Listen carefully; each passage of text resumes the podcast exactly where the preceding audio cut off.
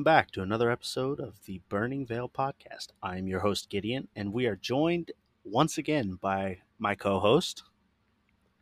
Hey, I'm Chris. Good to be back. It is nice to have you back. No matter how much we, we all adore and love Constance, it's it's nice to have oh, you Constance back, sir. Constance is great. We love Constance. Constance is awesome. But yes, I had a I had a family vacation to attend down in uh, Panama City Beach, Florida. Got some sun, got sunburnt, and did some snorkeling. Hung out with some fishes, and uh, it was great. Had a great time. Awesome. I am still slightly salty that you did not uh, detour six hours to come see me, but uh, Ah, Yeah, sorry. it is what it is. There's One always day, another brother. trip. One day, we'll we'll we'll we'll work it out. We'll work it out. There's always another trip. Um, Hey, anytime you come to Atlanta, make sure you uh you let me know. Absolutely, definitely. I, And I, highly might- recommend it too, because Atlanta's a really cool city. I disagree in so many ways, but that's mostly because of traffic. well, I mean, you know, if you can see past the traffic and go do some really cool stuff, like visit the World of Coke and you know go to CNN and all that cool stuff, there is a lot of really cool stuff to do here. yeah, Six there, Flags there definitely. is. Six Flags is awesome. Uh, absolutely. I've never been to a Six Flags in my life, but yeah, I hope you like roller coasters. I, I always we always went as kids for the summer. We always went to Valdosta to Wild Adventures. Gotcha. So that was my childhood. But um as the title of the episode suggests, we are doing Strange and Creepy Mississippi. Woo! I've been waiting for this one. Chris has been foaming at the mouth for this one for like 3 weeks. No, those are the hellhounds foaming at the mouth. You'll you'll get the reference later when I share my story about it. Yeah, definitely. He's got one story that he asked me pretty pretty please very nicely not to do. And I really really wanted to and he took it from me and beat me with a lead pipe. No, I'm kidding. I'm kidding. um, I I gave this one to him because he is so fired up and excited about it. So I figured, you know what? I'll find a couple more. And oh boy, did I find a couple weird ones. Oh, I'm sure there's I, I you know there's there's way more than that. This is Mississippi we're talking about here. I, I did not expect Mississippi to be so weird. I totally expected it to be super weird. I I did not like uh, this isn't one of my stories, but I found a story of the Mississippi National Guard training and getting an outbreak of chlamydia, and then Ugh. and then it spreading, and each soldier went their way for their leave, and it ended up being tracked in all fifty states, even Hawaii and Alaska they ended up with a confirmed case from one of those men. Wow. Welcome to That's Mississippi. that is like unfathomable. Like, how do you manage that? Eh, what I, I think I'm more impressed with the fact that they were able to track it to all 50 states. It's like, how do you do that? I mean, As people someone goes, someone, me. someone goes to the doctor and begins to review their their history of um, relations over the past six to twelve months. And the last person before my la- la- before my last checkup, the last person was this National Guardsman.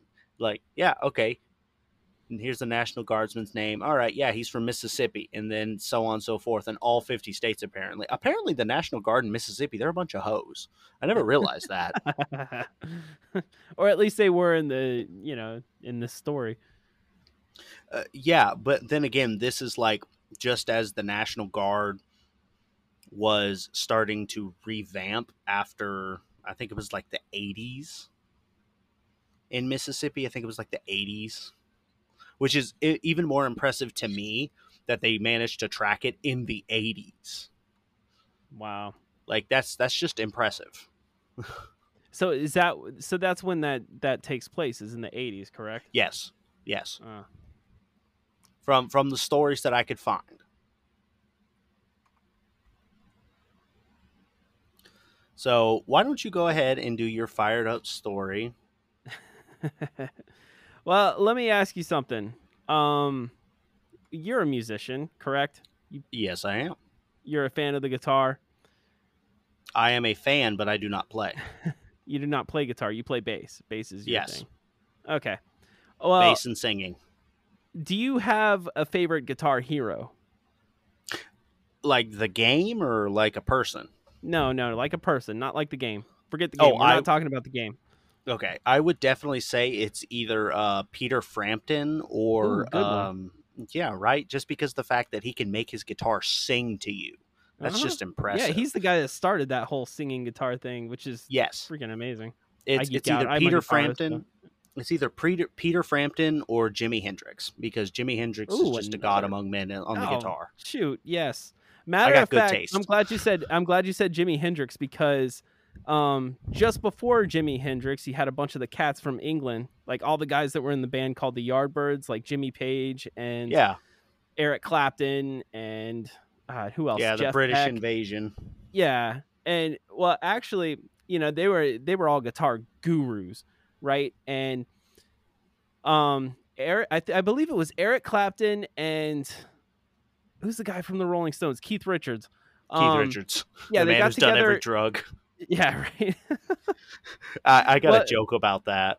they got together in a theater after Keith Richards saw Jimi Hendrix, and Keith Richards told Eric Clapton, "Look, he said, I just saw this guy that's going to put us all out of a job." I mean, it, I mean, just mind blowing. But there is one thing that all the the guitarists that we just talked about have in common: they have their roots in the blues, and specifically into, um, specifically they have their roots into an artist named Robert Johnson from Hazlehurst, Mississippi. Hang on, uh, I lost my spot here. but um was he from Hazlehurst? Sorry. My computer acted up. It just you ever has your computer ever like blinked on you and like you just lost where you were at?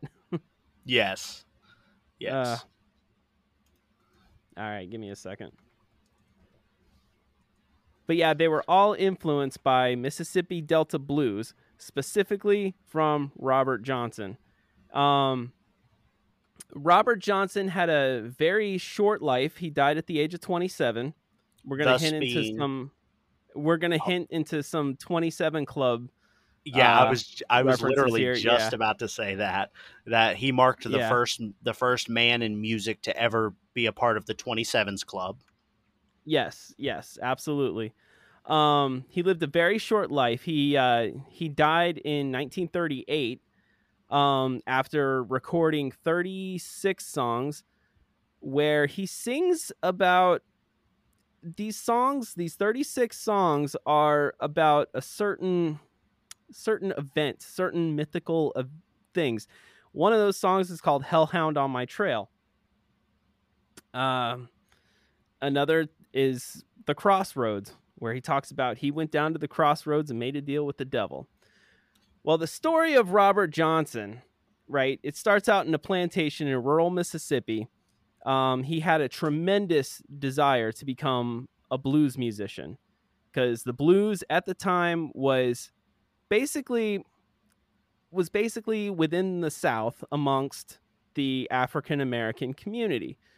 Um, slavery hadn't been abolished for very long and the the black community that was successful were more like sharecroppers and with Jim Crow laws and everything. It was still very much of an oppressive place.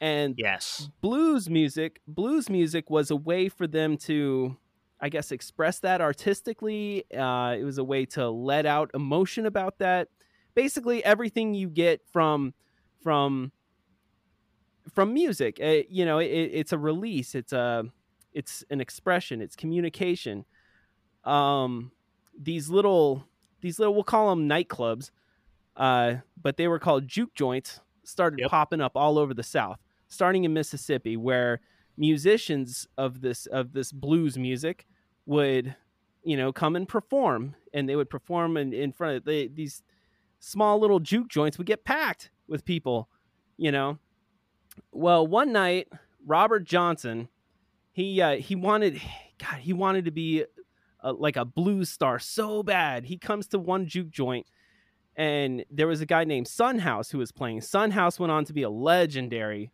He's a legend in the blues community, but back then he was still, you know, he was he was really popular, but he was, you know, kind of like the rock star of the time was Son House.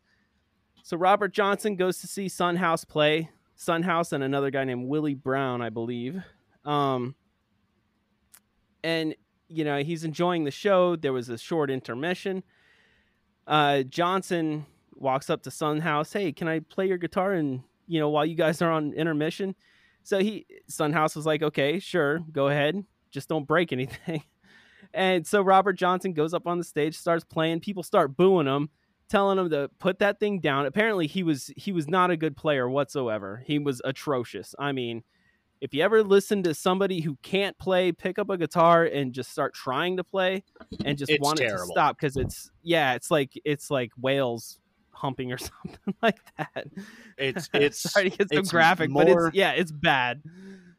It's more akin to uh, a child trying to play that doesn't know how to play and it's i to me it's always sounded more like the sound of desperation right like if you ever hear, hear desperation in, in someone's voice true legitimate desperation that's what someone playing the guitar who does not know how to play sounds like to me Right. And it wasn't that Robert Johnson didn't know how to play. He knew how to play. He just wasn't good at it. You know, he Yeah. knew some of the basics and, you know, he probably even knew how to play a song or two, but he couldn't keep a rhythm. He was playing stuff off notes. He was probably trying to sing and his voice was just off kilter. You know what I mean? Yeah. Um, but people were booing him and somebody walked up to Son House and said, Hey, get that get that kid because he was in his early 20s at the time. Get he's like 22, I think. Anyway, say "Get that kid off that stage because he's running people crazy." Son House came, basically snatched his guitar and pointed him the way out. Basically said, "Get out." This whole you can imagine how embarrassing this was for Robert, and you know as he's walking out, just you know, but so he walks away, and nobody after that night, nobody, nobody hears from him or sees him for about a year and a half.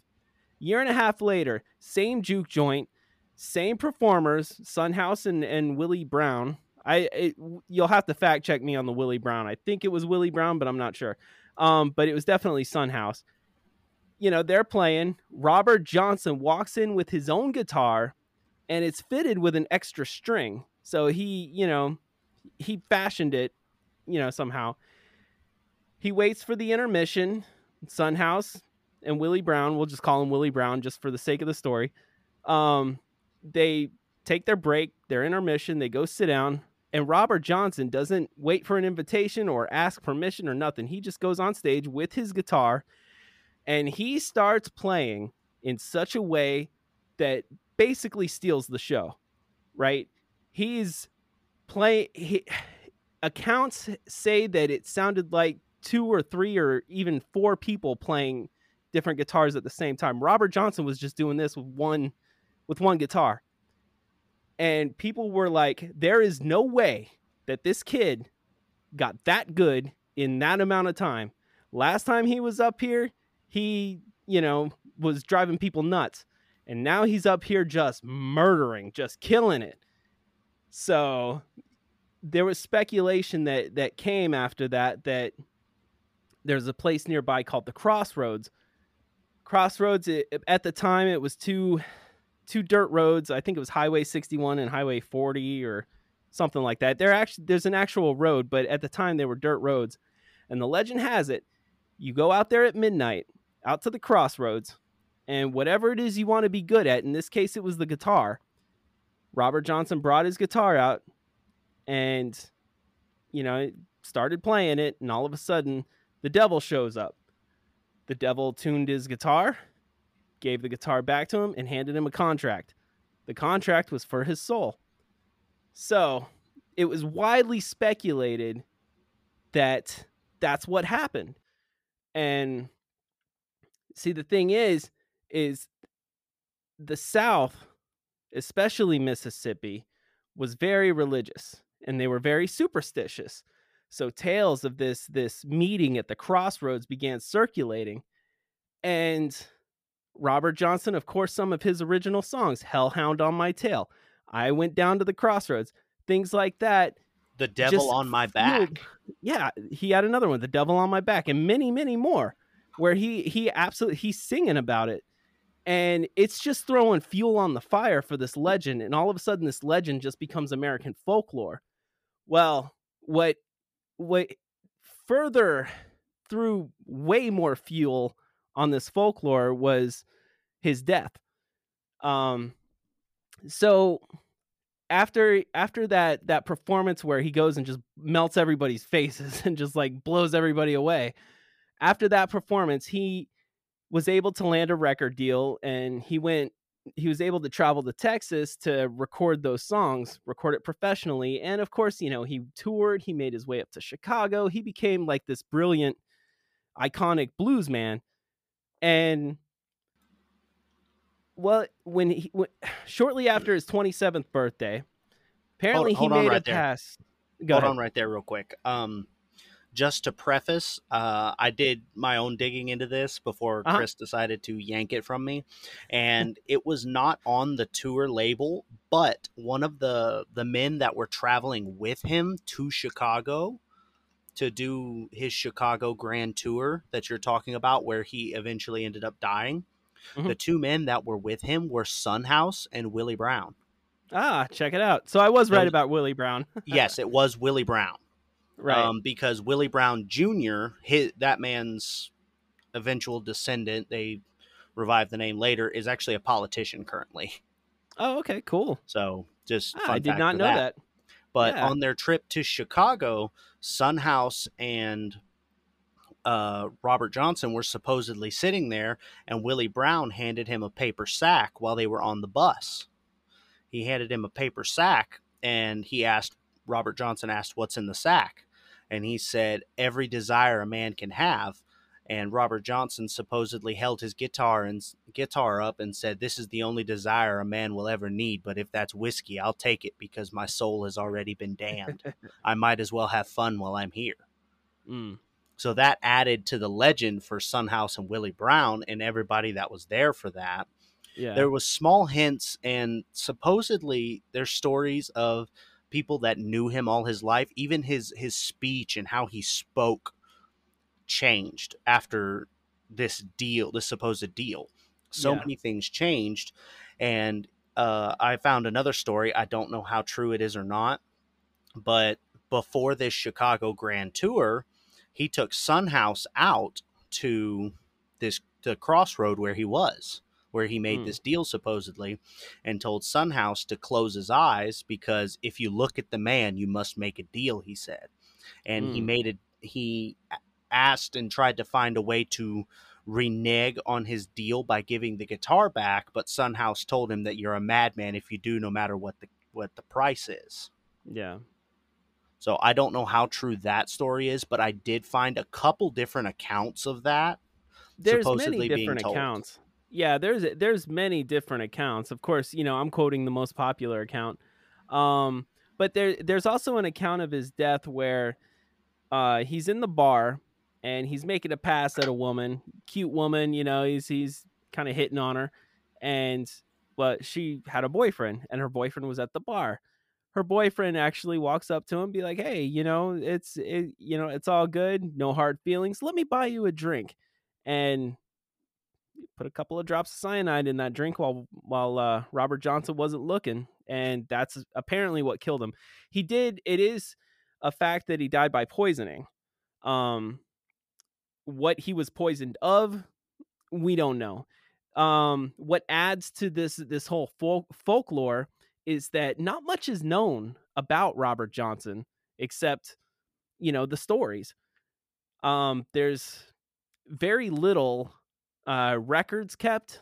Uh, there was very little records kept back then because his parents and grandparents were pretty much former slaves trying to make it. You know what I mean?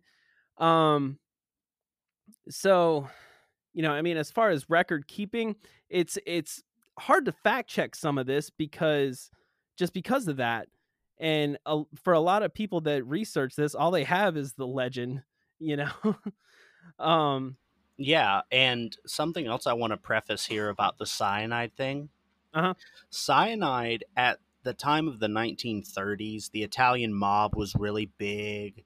Um, the Russian mafia hadn't started coming over quite yet. Um, they came out, come started getting really big in the 40s. Um, but they were not really a Chicago thing at the time. Yeah, they were there, but they weren't a big player. The Italians, the Irish, and the English street gangs and mobs were really, really big there. And one of the Irish street gangs was extremely popular in Chicago for a string of 104 murders in 1938 mm. related to um, a case that was supposed that was going to put one of their leaders in prison. Um, and it's been speculated that Robert Johnson, while he was on tour there, saw something he wasn't supposed to, and they took ah. him out. But nothing can ever confirm that. No one's ever said nothing about it. The well, you see, the that's Irish my Street point right there. dissolved. There, that's my point, and it's and things are like that throughout Robert's entire life. Is like nobody can confirm anything. It's you know there's nothing solid stone. You know, very Yeah. little, I should say, is, The- is set in stone. The only thing that we have set in stone is the fact that Robert Johnson born was born and died and the fact that he played the guitar and recorded songs. I think Yeah. that if he never would have recorded songs, most people would doubt the man ever existed at all. Exactly.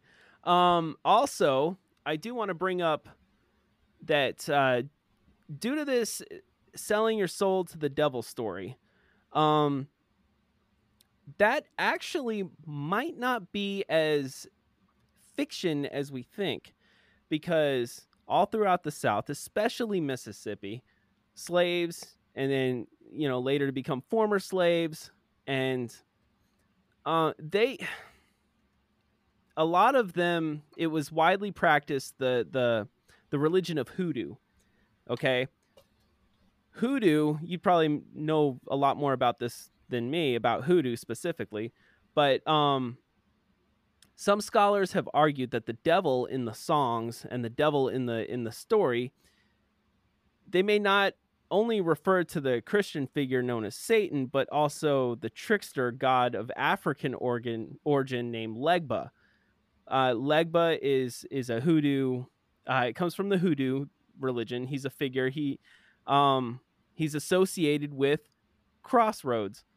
And he's the guy that the, legba is the guy that you make deals with. If you want desires in life if you're a practicing hoodooist you're gonna call upon legba. You're gonna meet him at the crossroads and you're gonna come to him with whatever desire that it is you want out of life so and that's a real hoodoo i guess hoodooistic Yes. i'm having a yeah that's a real hoodooistic hoodooist. we'll call it yeah we'll call it hoodooist um but that's you know that's a real part of hoodooism of hoodoo are are are we going to reserve um possible thoughts for now or do you want to jump into that or do you have more?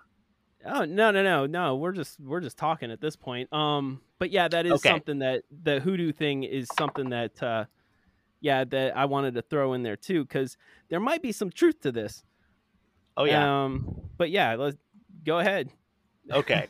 So Legba is the Iwa or the also called the Lo or Loi. They're basically darker natured spirits of Uh-huh. Haitian voodoo or hoodoo. Um basically he's a crossroad messenger hmm and a deal maker, like you said. In hoodoo, there is a practice that people who practice hoodoo, hoodooists, I guess is what we call it. that's um, what you and i are going to call it for the sake yeah, of the podcast um, hoodooist basically, people who who practice hoodoo go to a crossroad, and there are one of three ways to summon Legba: throwing dice, dancing naked, or playing a musical instrument at midnight or just before dawn. Well, that tells me that this story may not be as far fetched as we think it is. You know, Stories, yeah, absolutely, I agree. Stories, especially knowing that, that I'm sorry to cut you off, but especially ahead. knowing that knowing that it Mississippi, especially, was a hotbed for the practice of hoodoo amongst Absolutely. you know, the black residents. Absolutely. But um, in hoodoo, uh, the stories that people have told is that you will meet a black man. You'll meet a black man who is always calling himself the devil. Legba is very, very famous in a lot of in a lot of West African culture and and and hoodoo and voodoo in general as being known as I am the devil. So I'll come back to that in a minute. Um, he'll bestow a desired skill, especially that is what Legba specializes in a skill, not knowledge of a skill, the skill itself, such as playing a musical instrument, chanting, singing, uh, scroll work, which was a really big thing at the time, um, reading, writing. Basically, these are these are people that there's no formal education, especially at this point in time, because to, to, it's a very sad thing to say, but the, the, the black community was very oppressed still at this point. There was no civil rights. Yes, they Right. were freed from slavery, but there was no civil rights to speak of. especially in Mississippi. Mississippi Especially. is known as the worst state for for you know Jim Crow Yes. laws and oppression. Yes. you know. But this this devil would require one thing from for this for whatever skill and he would give you as many skills as you asked for. If you truly truly desired it you could get 10 20 50 there's records of of people supposedly getting hundreds of skills from one deal and all that he asks for is your soul your immortal being which is kind of interesting because as of according to hoodoo there's not really much about your soul in traditional hoodoo or voodoo that they they don't really look at it as a soul like in the point of christianity or or or catholicism or different other religions they they don't believe in a soul per se they believe in your energy and but they Yeah. also believe that your energy will restore itself if you're in the right areas if you're doing the right things so selling your energy selling your soul to them is it's whatever because i'm getting a skill out of this it'll come back is what they believe.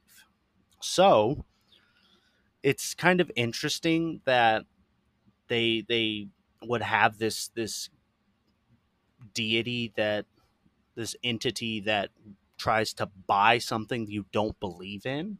That's a, a big question mark for me and that gets down to um, something that i wasn't originally going to go this route but i really feel like it's kind of important um, me and chris both men of faith we've talked about this many many times a lot of people don't believe that the devil will make a deal with you yes he will Yes, he will. Yes, he will. And I'm not talking about boom shakalaka Faustian, here's a scroll, a man in front of you. No, no, no, no. He will make a deal with you. Um, my father has told me that at various different points in his life, the devil tried to make deals with him. And at one point in time, because he used to love the country music scene, still does, I still do. He said he was listening to country music and he had the thought in his mind, I wish I could play and sing like that. And he said that the devil spoke to him and told him, I can make I can make you famous like that. And he said, No, trying to turn it around and be positive. He said, No, I think I'd rather be a, a, a great gospel singer with talent like that. And the devil told him, I can make that I can make you that too. hmm Absolutely. How disturbing is that? That's pretty darn disturbing. But you know what? I totally believe it. You know. He of he of course did not take such deal, which it's a very good thing, and that's made me the the stories I grew up with stories like this, so it's been common knowledge for me that the devil will make deals, and I never really put much stock into it as What? as it can happen to anybody until he attempted to make a deal with me. Oh, really? Do tell. um, beginning of this job, I my basically my job I cut trim on a table saw, so it's a flat table saw, and it's a blade. It's a very sharp blade. And from time to time, I have to lift the guard up to correct a, a pattern or something like that, or to clean it out or something like that. And with it running, you almost don't see it if you're looking dead on it with the guard up. You almost don't see that blade. And it's more of the the taunting. He started taunting at first, and it's more of just just grab a hold of it. Grab a hold of it. Just just grab it. And a couple weeks of this, and I'm like, all right, I'm done. That's enough. You know, I'm I'm standing as a man in faith with authority from Christ. Go away. Leave me Yeah. be. And um, basically, he he came to me and he said, "Fine, I'll make you a deal. If you grab that blade, I'll I'll heal your hand." And I had this thought of, "Excuse me." That's a little out of your scope of, of, of abilities there, Pedro.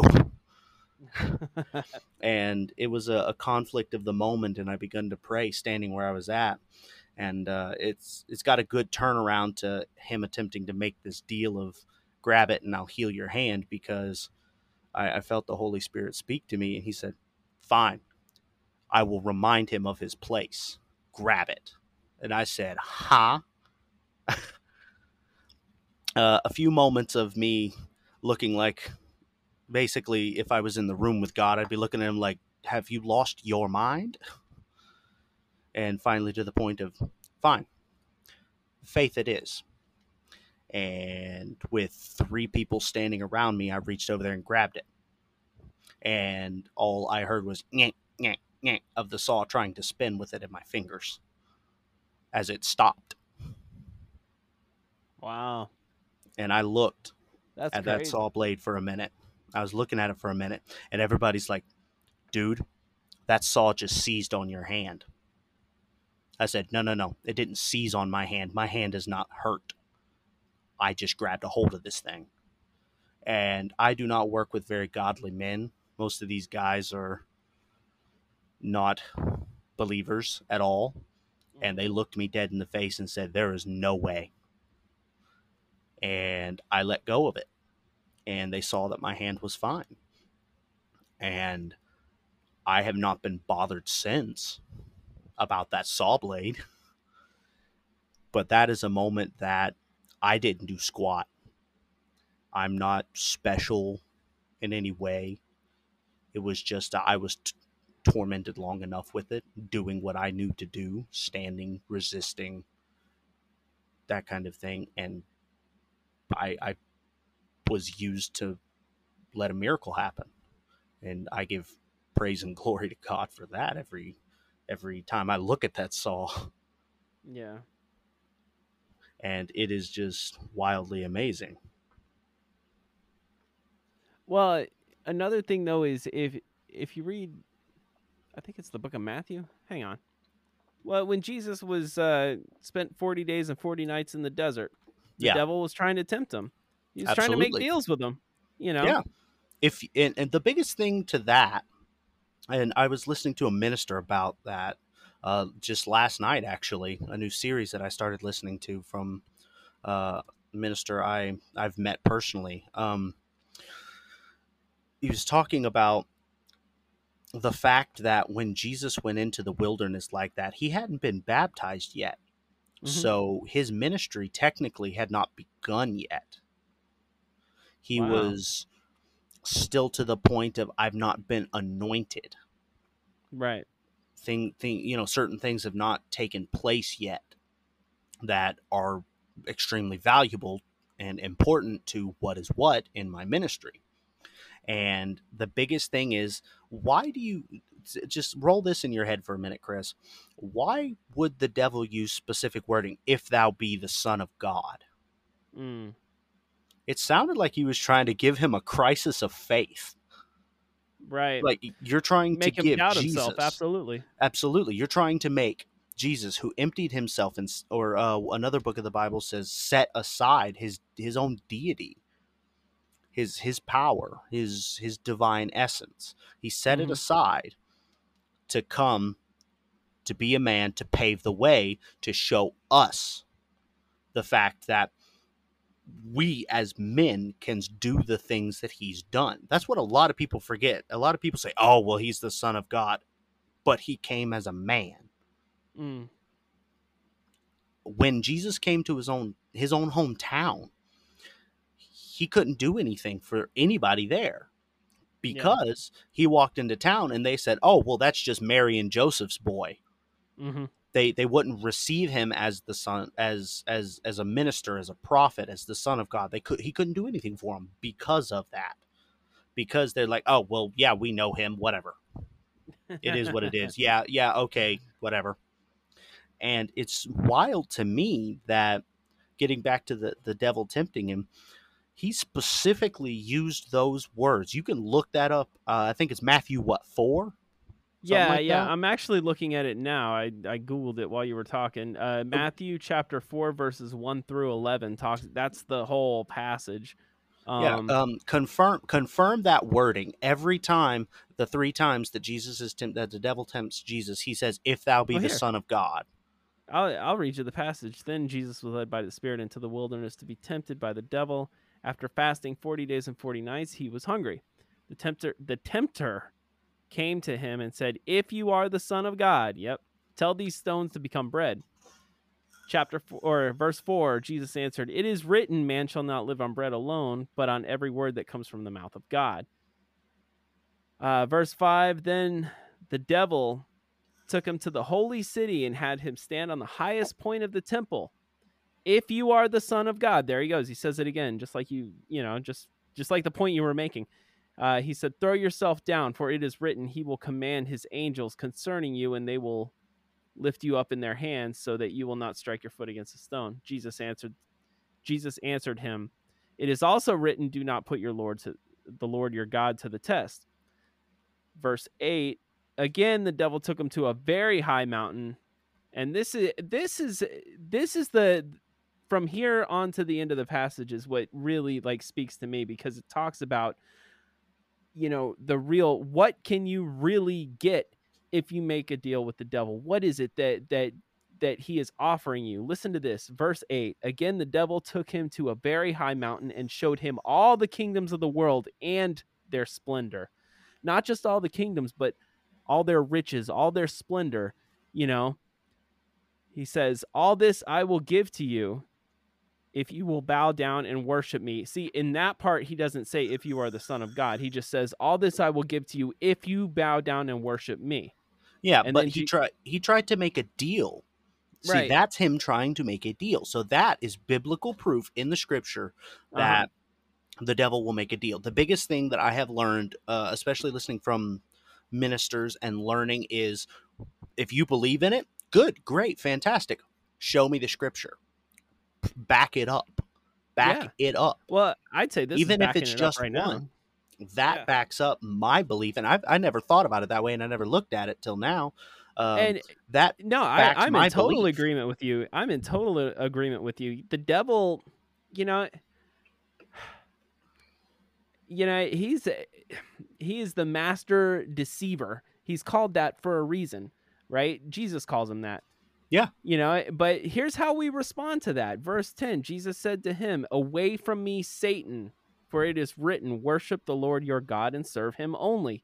And then the devil left him and the angels attended to him. So, yes, you know, what good is it? And Jesus says this.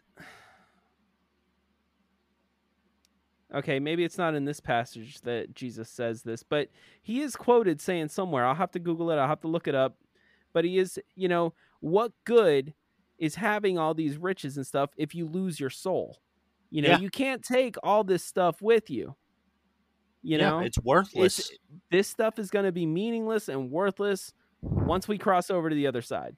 Absolutely. You know what I mean?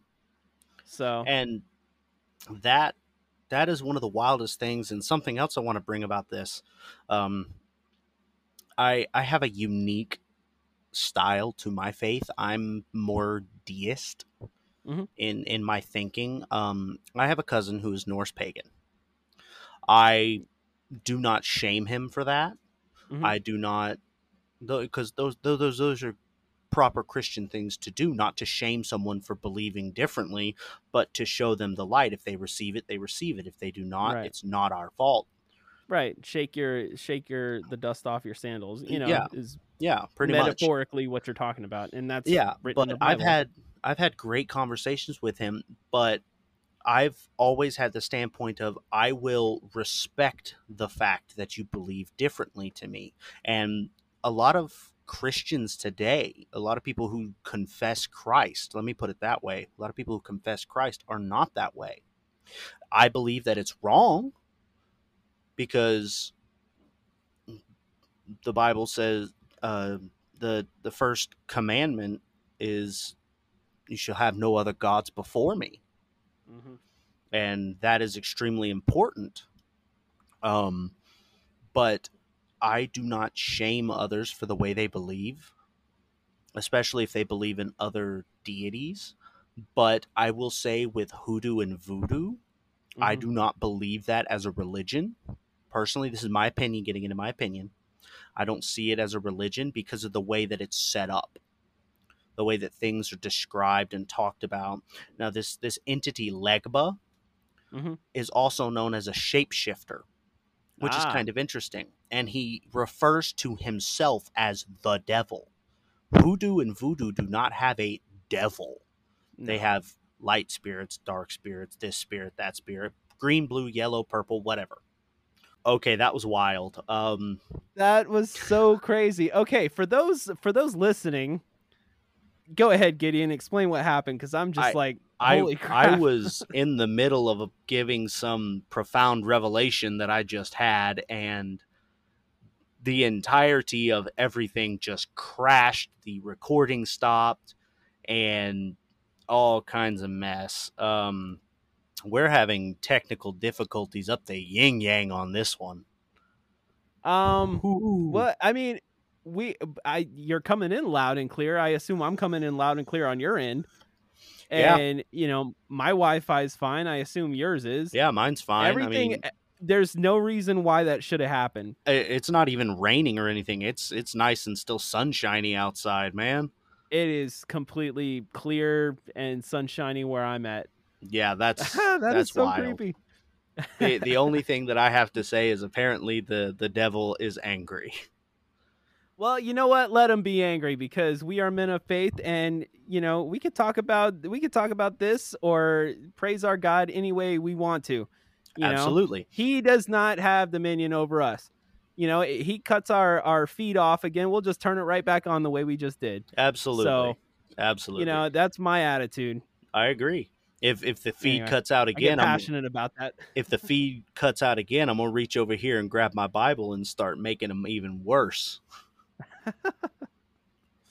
but the oh my gosh, that was that was crazy. okay, we've had that our was so freak out. crazy. We've had our freak out moment now. um, but So yes, that's the uh, that's the legend of Robert Johnson from Hazlehurst, Mississippi. yeah, no, I'm not done with that one. Hold up, I'm not done with that one. All right, yeah, keep. Let's Um, keep this the, going. The last bit that I had is the fact that in Hoodoo and Voodoo, Legba is known as a shapeshifter, which is kind of interesting. And he calls himself the devil when Hoodoo and Voodoo don't really have a devil. But, right. but we know somebody who does call himself the devil, loves to make deals, and is more than willing to, to, to keep you and kill you before you can find God and get Mm. yourself right. And drum roll, please, that would be our adversary, the former angel, now wallowing dog beneath our heel, as the Bible says, underfoot and in the ground, Satan. Loves That's to make deals and he wants to keep you and trap you. That's right. And you know, why does he want to do that? Because he hates you. That's it. He hates you, he hates God, and he wants to destroy everything God that's created. Yep. That's why. Yep, So that's that's the whole reason he's in the mess he's in. You'd think he'd have learned by now. oh no, no. I I No. guess not. But Guess not. but I I personally subscribe to the theory that Robert Johnson made a deal with the devil. Yes. I agree with that one. I, I personally believe that I agree wholeheartedly. because I have biblical scripture that backs up the fact that the devil will make deals. I have personal life accounts. I've dealt with it myself at this point. My father dealt with it Mhm. more than once, apparently, from what he's told me. Um, I've been tempted. yeah, I, we've uh, all been tempted in some form or fashion to make a deal. I I received an email, and I didn't think the Illuminati did this, but it's from a representative of the Illuminati, basically trying to get me to join. And I wasn't derogatory with them, or I mean, the the whole offer just kind of pissed me off. And at first, I thought it was kind of like a troll, so I was just like, okay, yeah, the Illuminati doesn't do this, but um, you know, it, if they recruit people they don't they don't go actively recruiting people so i thought it was kind of sketch to begin with. Oh yeah, but um but the whole offer just kind of pissed me off. I was like really? Are you serious? You're gonna offer me that? Because i i get pretty passionate about my faith you know? And i i just get i'm i get i get wound up a little bit. I get a little a little fiery. And you know if somebody comes to me with that i'm apt to to say you know go pound sand in not so nice words. Yeah, um it's just my passion for you know for my faith. And but in this case i was I, I said after careful consideration i will respectfully decline your offer but thank you. And that was it. But you know i just i think about that and i'm just like like how dare they or whoever that is offer me something like that or try to get me to to do something like that or it might even been something to create kind of a gateway you know for me to make a deal with the devil yeah. and i'm like been. no i i shut it down real quick you know so that's my uh that's my turning the devil down story and it's always good to have one. yeah Now I got but my first story is a little strange. Um, it is called the most peculiar Mississippi urban legend. okay So basically, this is basically about a disease. So in the 1950s, there was a apparently supposedly a disease called mercuritis that mercuritis mercuritis that apparently popped up in the 50s in a in a single small Mississippi town.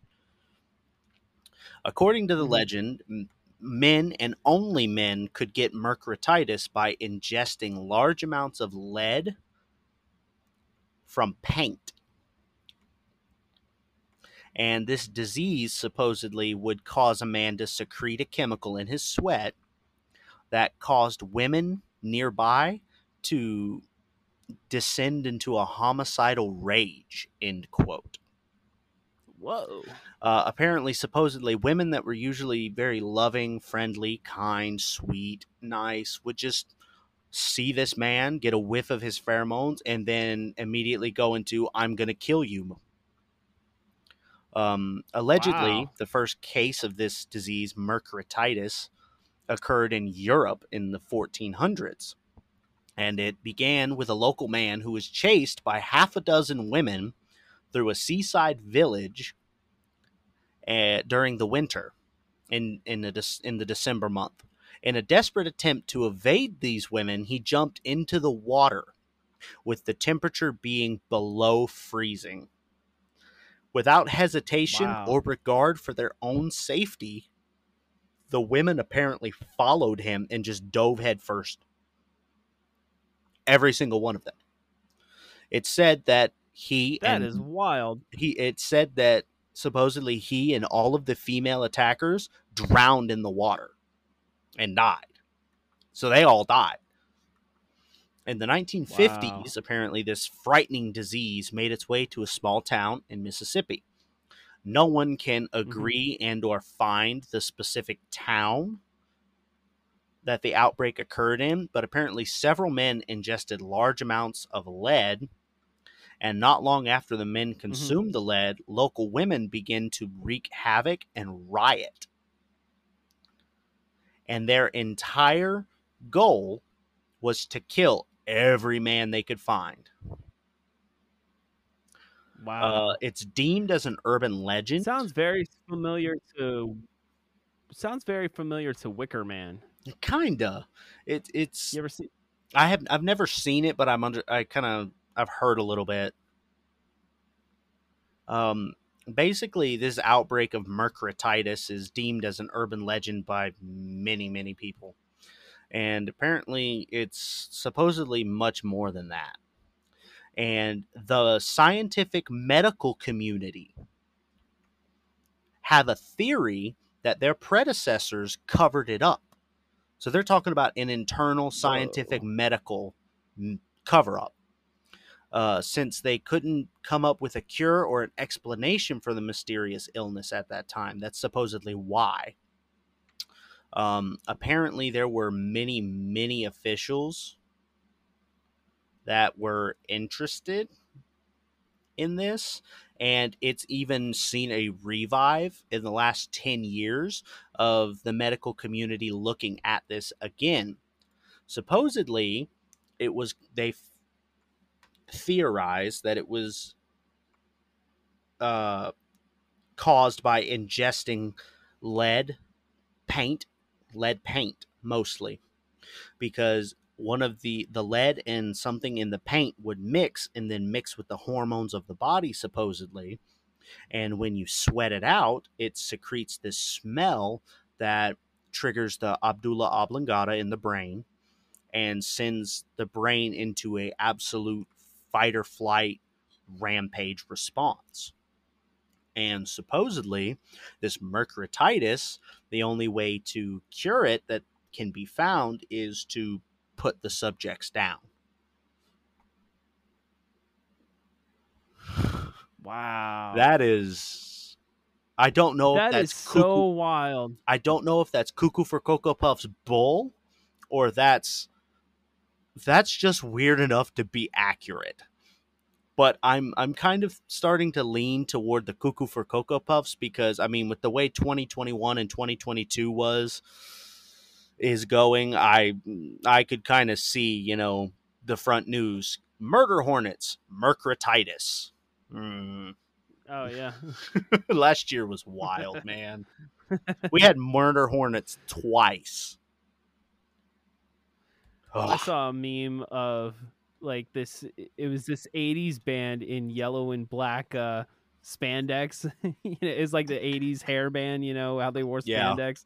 Motley Crue looking, you know, wearing but it was yellow and black spandex and it was like Murder Hornets on tour this summer. Oh my you know. god. That's Pretty like hilarious. 90s British invasion style kind of stuff because I mean like the British invasion of the 80s and 90s came up with I mean we had bands like the Sex Pistols. Come on. How unoriginal of a name. the Sex Pistols? Yeah.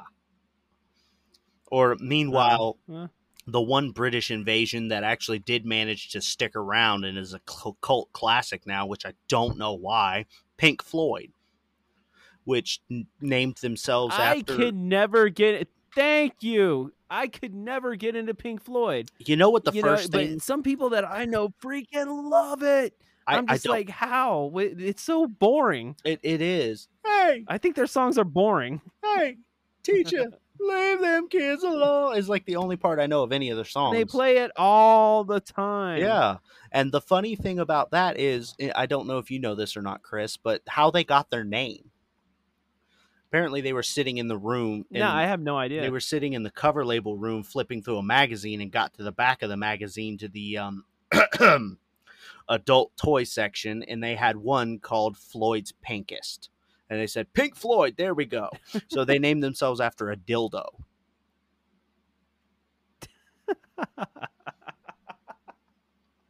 and to make things oh worse, Oh to make things worse, it was supposedly the first vibrating appliance on the market. So Pink Floyd named themselves after the first vibrator. Yeah. Pretty much. That's hilarious. pretty much. That's hilarious because I can't stand Pink Floyd.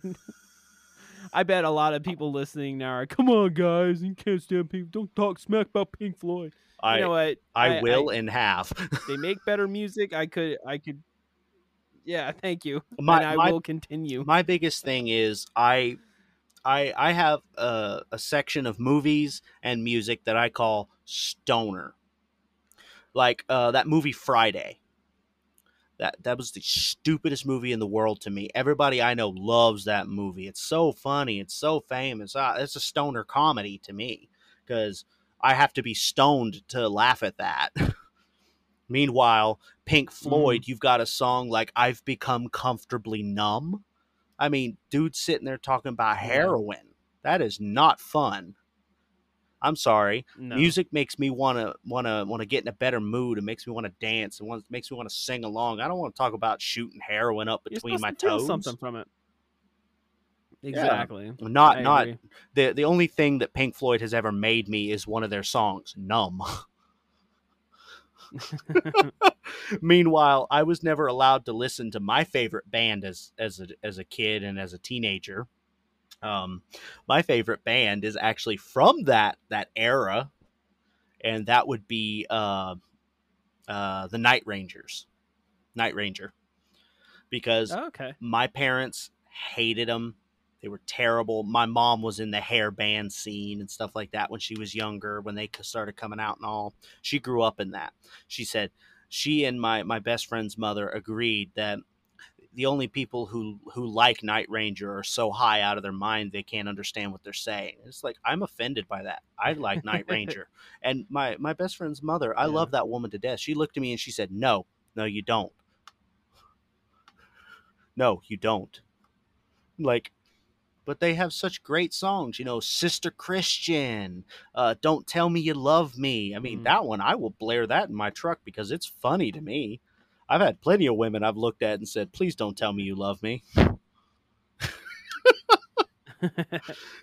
That's funny. but I mean, and then I ended up I like getting into Queen. that. I've always I've always liked Queen. Yeah, Queen's always great. I Guitar Hero got me into Queen. Um got me into ACDC too, which that was to my my parents' detriment at that point. My parents hate ACDC. Yeah. And then Kiss. Oh, I was never allowed to listen to Kiss growing up in a religious household in a, in a in a pastor's household. No, Right. no, no, no, no. Kiss. You know what Kiss stands for? Kiss stands for Knights in Satan's Service. I'm like, where did that come from? Even though they're all even though they're all Jewish. Are they? Yeah. yeah, they're all Jewish. you didn't know that? it's kind of yeah, it's, it's like everybody knows that. Yeah, they're all Jewish.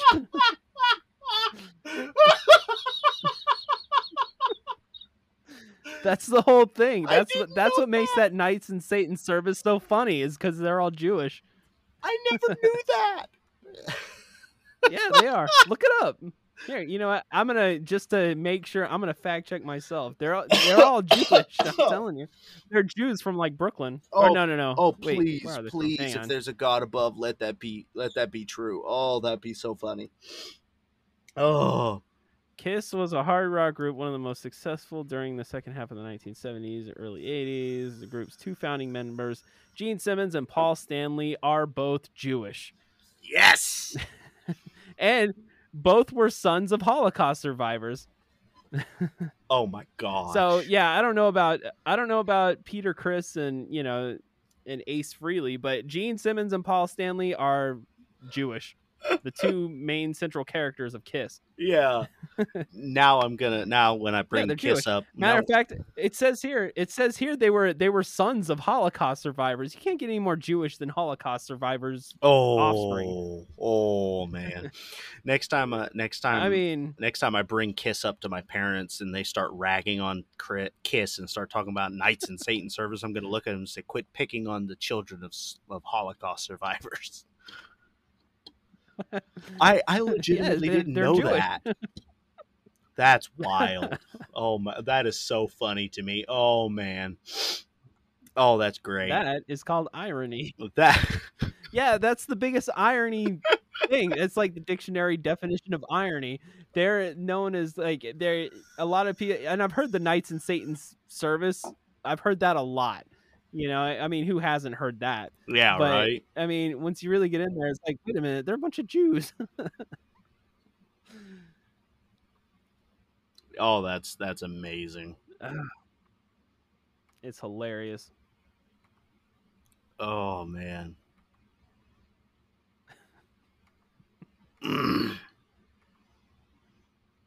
oh, that's great. Oh, take it away with your next story. Take it away with the next story. Well, Robert Johnson was the only one I had, but since I am a Google king, A Google let's King. look up some. Hey, let me know if. On. Let me know if I come across something that. you have. Here's one for you. The, the exact definition of irony is the man who founded AA asking for a glass of whiskey on his deathbed. Oh wow! That's that's a true fact. Okay, well you're searching Google boxing. I got one. I know. Let's Go go, with me again, right? It's called the Yeah, go again. the witch dance of the Natchez Trace. Oh, this sounds awesome. So, there's a poem that even goes about this. It's called The Witch by Jack Prelutsky. She comes by night in fearsome flight, and garments black as pitch, the queen of doom upon her broom, the wild and wicked witch. A cackling crone with brist with brittle bones and desiccated limbs, two evil eyes with warts and styes and bags about the rims, a dangling nose, ten twisted toes and fold of shriveled skin, cracked and chipped and cracked lips that a frame that frame a toothless grin. She hurtles by, sweeping the sky, and hurls a piercing screech. As she swoops past, a spell is cast, and all her curses reach. Take care to hide when the wild witch rides to shriek her evil spell. What she may do with a word or two is much too grim to tell. And that's the end of the poem. Um, apparently, just south of Tupelo, Mississippi. That It- poem, Uh huh. that poem is creepy. that uh, yes, a- absolutely. Uh, just south of Tupelo, Mississippi, is a sign on the Natchez Trace Parkway which reads "The Witch Dance." The very name conjures visions, swirling black capes, eerie moonlight in a shadowed forest, and a cauldron of bubbling potion over a roaring fire. Was it so? Local legends say yes. Though the site serves as a campground today, tales of danger have persisted for centuries, allegedly making it one of the most haunted places in the Magnolia State. The original inhabitant, Wow. inhab- yes, yes. Um, the old folks say the witches No, once I'm listening. This is this is intriguing. yeah, the old folks say the witches Sorry. once gathered here to dance, and that wherever their feet touched the ground, the ground, the grass withered and died, never to grow again. Impossible? Maybe so, but look around. Look for a hidden spot where no grass grow, where no grass is found. That is the the sign. So the original habit, inhabitants of the area were the Hopewell were of the Hopewell culture, which were Mhm. comprised of groups of related bands who flourished from about 200 BC to 500 AD. Many of their descendants would join the Chickasaw and the Choctaw tribes. The superstition and mysteries of the trace are as old as these earliest known inhabitants. Native American lore tells that the Hopewell Indians escaped to the area during oppressive times in Mexico. Carrying the bones of their ancestors with them, many of these bones became part of the great mounds that were built in the area of Natchez. The Paleo Indian groups first inhabited the area around Witch Dance and was responsible for constructing the Bynum Mounds, located between Witch Dance and Houston, Mississippi. According to legend, their leader carrying a sacred bag and a medicine stick, and accompanied by a white dog, guided them in their journey each night. The leader would plant the medicine stick in the ground, and they would make they would encamp in that place during their stay. Excuse me. The pole would alter its position, a signal that it was time to continue their journey. Whichever way it pointed, the people followed. The white dog would lead them to berries and food along the way. Eventually, the stick pointed straight up, indicating that they had arrived at their new home. The people buried the bones of their ancestors in mounds, which would grow larger over the years. Two of the men in this group were brothers, named Chata and Chickasaw. Some sometime later, the brothers discovered that the land could not support all the people that they had brought. Chickasaw took half of the people and departed north, and eventually became the, Cha- the Chickasaw tribe. Ch- Chata, I think it's how that's pronounced, Chata, and the others remained. Choctaw. Chata, thank you. And Yes. the others remained near the mound, and they are You're now known as the Choctaw tribe. Perhaps because the area was already steeped in legend and superstition by the native our native brethren, witches later began to began to gather at the place which is now called Witch Dance for nighttime ceremonies. Celebrating and improving their quote abilities, end quote, they would feast and dance through the night. Lore of the old men say that it has that has it that there were wherever their feet touched the ground during their dances, the grass would wither and die, and never grow again. Who were these witches? Who these witches were, or from where they came, remain as a mystery. The Chickasaw and the Choctaw Indians in the area immediately began to avoid the scorched patches of ground. During the War of 1812 and the Creek War that followed, Andrew Jackson often traveled up and down the Natchez Trace. Though there is no indication that he feared the spots, there were they were interesting enough that he recorded them in his personal journal. Um, they have stories about the Hart brothers, which were two very famous travelers and trappers. Uh, they were perplexed at these um, these spots, but they were more worried about thieves and killers along the way. Um, Joseph Thompson Hare and Samuel Wolfman Manson were the Hart brothers. Oh, good lord! Who oft, they often robbed and killed along the trace were described as remorseless butchers, and damned for eternity to Mm. walk the streets of Notchsaws, Notches. The brothers were probably insane. Uh, they murdered on little to no context at all. Uh, on one occasion, Big Harpe Mm. killed Major John Love merely because he snored too loudly in the night. Uh, they were also known to dismember and eat their victims.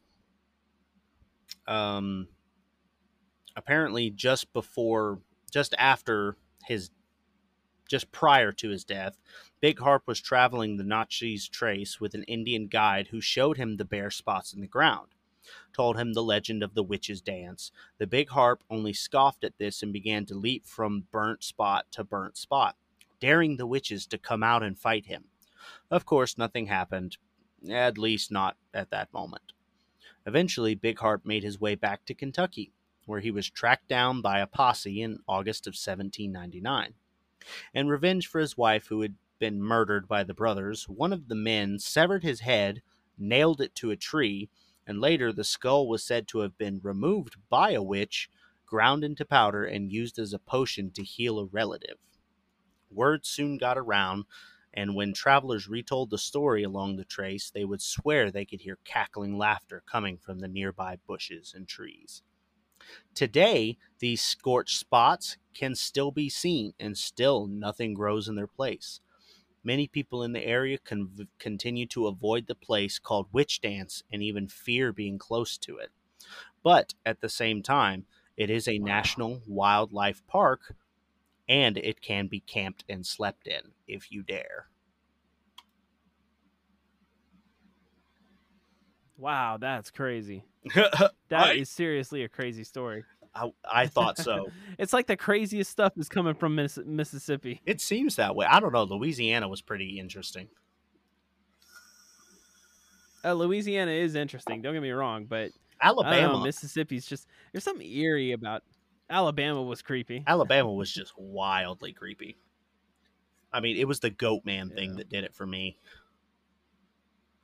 Oh yeah, the goat man was that was. Yeah. still bothers me. And the thing is, I can't wait till we get to Wisconsin and Oklahoma uh-huh. because I found more.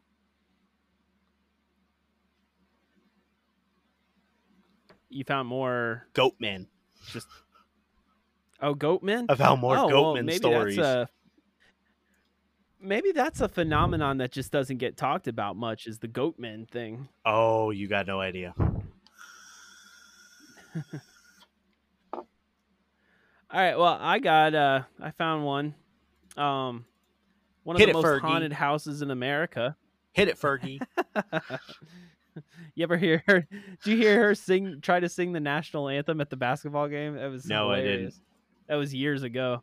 Oh my god, she was trying to do this like this old school, really old school jazzy, you know, type of singing to it, and it just sounded hilarious. Look it up. Look up Fergie sings national anthem, and yeah, it's on YouTube. And I, I will basketball players are trying not to laugh at her. I'll have to. All right. Well, this is called the this is called the McRaven House. It was built in 1797 by Andrew Glass in a town called Walnut Hills, wait, wait, wait, wait, Mississippi, wait, which wait, is now. Vic. Wait, hold on. I gotta burst your bubble. I don't think it's I don't think it's Andrew Glass from Revenant. I'm not sure. No, I gotta burst your bubble there. I'm sorry, say. Chris. I um Uh-oh. Burst the bubble. I, I messed up last episode because it's on the Uh-huh. the McRaven house is apparently on a river that borders uh that flows through Kansas and I got it all mixed up and did that one last last episode. Oh, we already did the McRaven house, but if Well- if if you can find something else, go for it. If you can find anything else I did that, find the singing. I did I that found one too. something that's that. I okay. The singing river. You did that yeah, one. I did that one too. Pascagoula. Okay. Ah, yep. Okay. Well, let me keep looking. All right. Carry on. I'm sorry, Chris. no, no, it's okay. I should have been more prepared, and that is my fault. I will acknowledge that. Nah, it's okay. How about the hanging ghost of Stuckey's Bridge? go for it? I haven't done that one.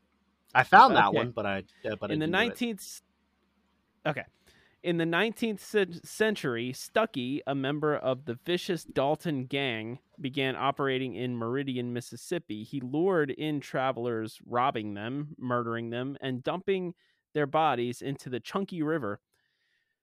But he was caught and after the bridge was built in 1850 stuckey was hanged from its beams. It is said that his ghost can sometimes be seen swinging from the bridge the spirit of Stuckey occasionally appears along the river as well, and has even angrily pushed people into the water.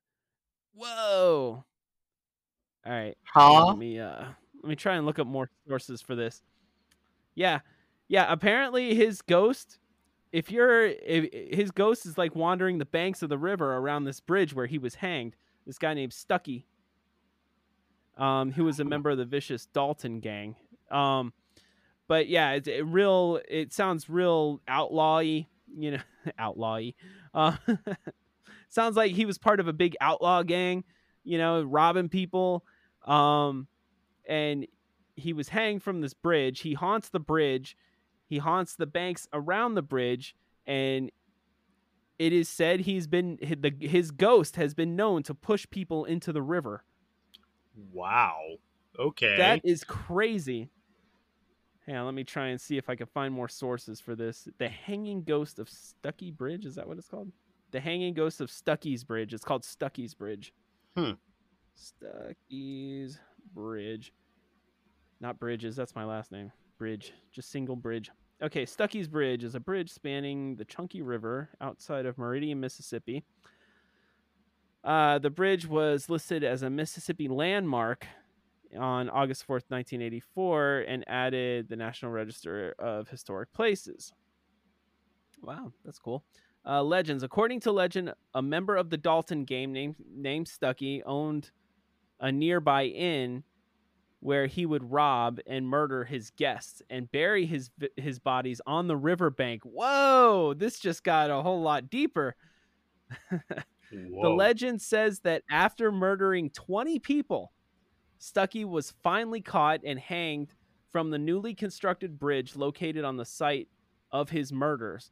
So, okay, he owned this inn. People would come to him and, you know, hey, set me up for the night. I'm passing through, got to get some sleep, blah, blah, blah. He would say, okay, here's the fee, blah, de doom, here's the key to your room. And then he would, and then he would kill these people, his guests, and bury him by this river. Um, yeah, bury his victims on the riverbank. And after the legend says that after murdering 20 people, 20, he was like a serial killer. So hmm. after murdering 20 people, Stuckey was finally caught and hanged from the newly constructed bridge located on the site of his murders. Whoa. Rumors of Stuckey haunting the bridge arose as well as claimed sightings of an old man carrying a lantern along the river's edge. That is creepy. Loud splashes that supposedly represent Stuckey's body hitting the water after his noose was cut, and visions of his lifeless corpse hanging from the bridge. Wow. Well, you know, I just uh, you know, I'm I'm in Mississippi for no reason whatsoever. I have a fishing pole. I'm gonna go fishing in this river, and holy crap, what is that? You know, yeah, right. Stuckey's Stuckey's Bridge was one uh, was one of the featured haunted locations on the paranormal TV series Most Terrifying Places in America, which aired on the Travel Channel in 2018 in a special episode uh, titled Haunted Road Trips. I'm gonna have to check that out. This is a wild story, Gideon. Yes, I Seriously. agree. I just happened to stumble across this one. Mm, that is mm, okay. So- okay. so an old serial killer haunts this bridge that he was hung from, hanged from rather, and uh, No, hung is correct. it doesn't. It well, it doesn't say anything about the pushing people into the water like it does on this one site. On Ranker.com, it talks about. Uh, let's see. The spirit of Stuckey occasionally appears along the river as well, and has even angrily pushed people into the water. wow. That's sounds about right. I mean, it fits the profile. It it does. It does. I got to go watch this episode of of haunted road trips yes. or most terrifying places in America. Yeah. And the episode is called Haunted Road Trips. Hmm. I'm gonna have to check that out. That's crazy. But Wow. the eerie thing is though that whole just that thinking about that whole image of of him walking along the river's edge carrying a lantern. Ugh. Yeah, that's uh, creepy. that's a go home. That's you're fishing in the wrong river, dude. Yeah, right. right. And next thing you know, you see that, and then you get pushed into the river, I I'll have looking to find around, the going, "Who pushed me?" I'll have to find the story again, but there's uh, I found a story of a guy uh, who was fishing along a, a river in Mississippi and pulled up a lit lantern. A lit lantern out of the water? Yeah, like like an old style cowboy lantern. Like pulled it out of the water and it was lit, which is impossible. That's crazy. Yeah, well, that's what I'm. I'm trying to imagine what that would even look like. A perfectly wet lantern that, you know, that is lit. Mm, yeah, that would be kind of interesting. but do you have any anything else you want to add or say or throw in here? No, no, just that you know, just I'm shocked. That one's that one threw me for a loop. I'm just like Yeah, that still one. trying to take all that one in, that one in. That was just like whoa. Yeah, that one threw me too. That was wild. It's old Mississippi for you. yeah, pretty much. But um, yeah, I'm gonna go ahead and throw out our plugs, our shameless plugging at the end of the episode. Um, we have a Facebook, which is the Burning Veil. We have uh, a Twitter, which is at Veil Burning. We have um, an email, which is the Burning Veil Podcast at Gmail. And I've been thinking about doing maybe an Instagram, but I, I don't know. I don't really like that. I don't really like Instagram. Well, Instagram is so. I mean, it's Overrated. not hard to do, but it's just I don't know for podcasting. It's I don't know if it. A- a I don't know of- if that platform goes well with podcasting. It goes well with a lot of things. A lot of people do it. Yeah, A lot of people Okay. do it. Well, I say why not then. Yeah, Mm, maybe, maybe not. I don't know, but um, yeah, hit us up. We're on Spotify. You know, Anchor definitely our our Anchor plug. But uh, yeah, Anchor. give us some feedback, give us some thoughts, ideas, suggestions, stories. We're we're good with it all. Yes. Um, Hey, we're all about interaction too. Yes. You know, if you want to throw a throw a story out there at us, you know, we'll definitely, you know, do our research and and you know, talk about it. And you know, of course, we're going to give you a shout out as well. You know, absolutely. this yeah. story comes from this story comes from I don't know, this dude in Delaware or wherever it is you're from or whatever your name is. So, yeah. Yeah. um but yeah, get, definitely contact us. You know, we'd love to we'd love to hear from you. I agree. Absolutely. But So, all right, this has been another episode of Burning Veil Podcast.